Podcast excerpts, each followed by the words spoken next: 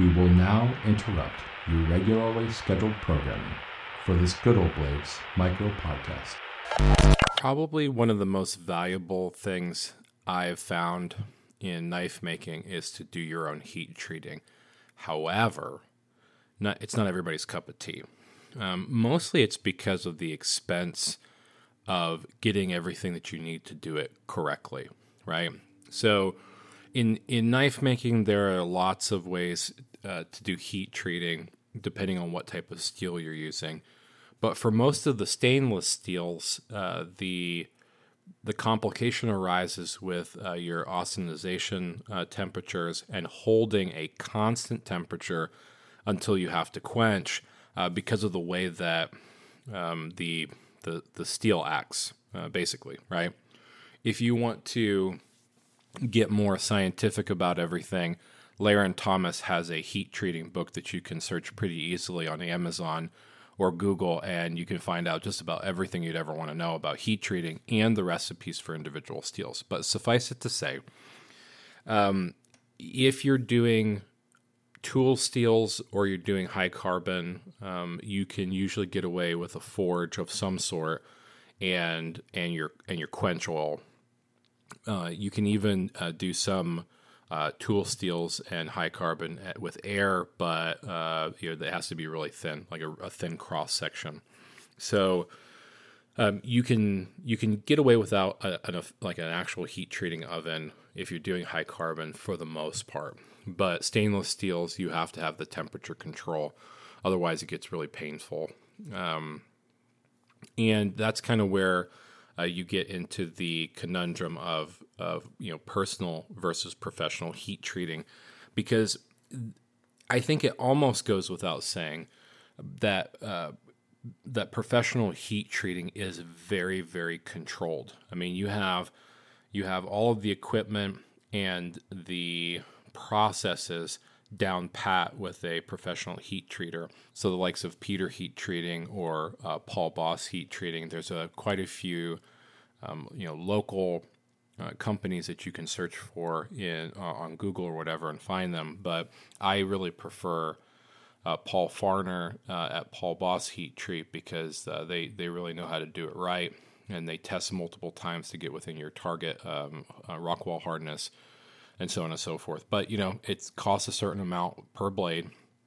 You usually uh, benefit from doing more than one knife at a time. So batches are usually the most cost effective, and the turnaround time is, um, you know, with shipping back and forth and heat treating time, it can be two weeks, right? Um, it, depending on how how busy uh, Paul Bos heat treat is. Where I decided to do most of my heat treating in house was because of that turnaround time. Yeah, uh, there there is a learning curve to getting good heat treating. Uh, you have to pay attention to the recipes. You have to know your oven really well. It has to be a not glitchy oven that has you know temperature control, and you hold for an appropriate amount of, uh, of time uh, for each steel type, and so on and so forth.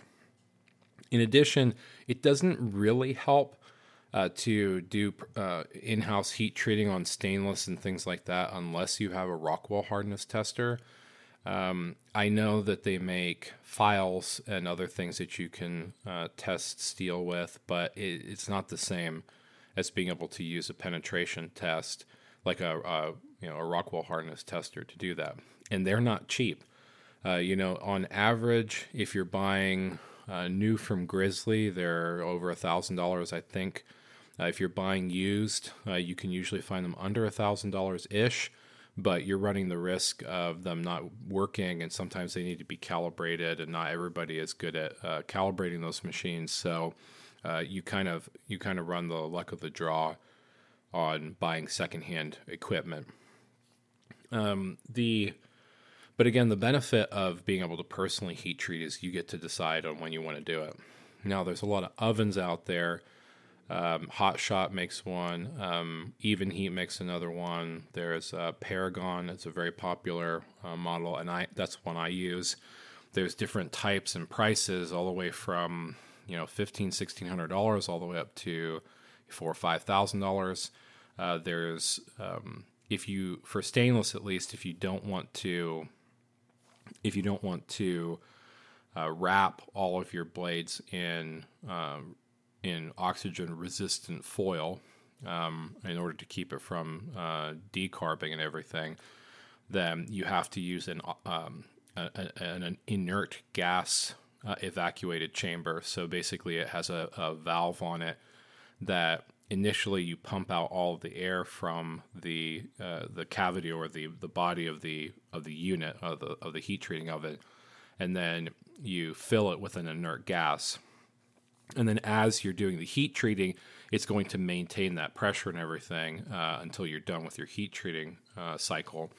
And the idea, at least, is that in, in the absence of oxygen, uh, nothing will uh, decarb. So it's something to think about because uh, all of those things cost money. It costs money to buy all the foil. It costs money for the oven. It costs money for quench plates if you're doing um, if you're doing air quenched steels uh, over oil. Uh, you know, your Rockwell hardness tester costs things. It costs it to calibrate. The electricity to run the heat treating oven costs. And the majority of what is the benefit to you is the turnaround time or the, the spontaneity and agility at which you can heat treat things. So, you know, when, when you're thinking about it, um, there is a lot of benefit to sending uh, your material off to a trusted heat treat uh, you know, company and uh, and waiting the amount of time it takes, giving them a target HRC and everything, and you know getting back blades that are straight, that are heat treated appropriately and tested, and they don't have a ton of uh, decarb or any anything on the outside because you know when they're using inert gas, it's a pretty clean process, but again, not the same turnaround time. So the cost approximately is between like four and seven dollars a blade if you're doing it in batches. If you're doing one offs, then obviously it gets a little bit more expensive. It can be upwards of seventeen dollars a blade. Uh, it also depends on whether you know what the size uh, of, of, the blade is, yeah, you know, lengthwise, thickness wise, everything like that, because those are, are kind of factors uh, in you sending it off. And I have sent off uh, when I first got into heat treating. I sent uh, some uh, AEBL blades off to a local heat treating company and they totally botched the entire heat treat. It was awful. Um, not only did they not come back in the right HRC, uh, but they were heavily tarnished. Like they just they threw it in the in the oven without any wrapping. Uh, there was no uh, there was no inert gas in it or anything, so they came back like bluer than blue, and they were pretty soft too. And it was just not a pleasurable experience. And I paid for it, um, but I'll never use them again and that's why I stick with somebody reputable like uh, Paul Bos or uh, Peter's Heat Treat or whatever. Uh, so you know, just think about it. Like th- there's always a trade off in knife making. If you have um, one or two uh, specific types of patterns or a few that you can batch up and send to a heat treating company, and everything's pretty regular. Uh, then I would go that route. Um, if you're doing pocket knives and slip joints and things that you want to be spontaneous about, um, you know, you have to think about all of those uh, elements that that go into heat treating stuff, and whether it's worth the um, the spontaneity uh, component of it, or whether you just you know plan plan ahead, wait a few weeks, you know, you're patient, and you get things back uh, from heat treat appropriately. So that's kind of the idea. I mean, I don't I don't know if there's really anything else to say about it, but it, it you know whether you're going to go through the investment of you know multiple thousand dollars in a in a kiln and a, a tester and all the other equipment and, and store all those things and run the electricity for them or you're going to choose somebody that you can pay a few dollars a blade and get everything batched up where it's a, a you know cost effective for you and then get it back and just roll through those uh, it's kind of up to you and what you have the ability for um, but at least for me initially i started setting everything off and I've kind of uh, I will send some things off depending on whether they're comp, you know, more complex steels that I just don't really want to deal with. And if I do large batches, um, I typically won't heat treat those at home. I'll just uh, if I'm doing like 20 or 30 blade batches uh, and I want to do them all at once, I'll just send them off to Paul Bos. Um, but I hope that helps. I mean, I hope it's informative. There are lots of resources out there on the best ways to heat treat things, and there's there's quite a few uh, heat treating companies out there. Um, but if you really want to get into ovens and things, search Evenheat or Paragon or Hotshot. All three of those are very uh, viable options, and they come in a, a wide array of prices, uh, depending on the uh, the controller types and whether you want to run argon on them or things like that.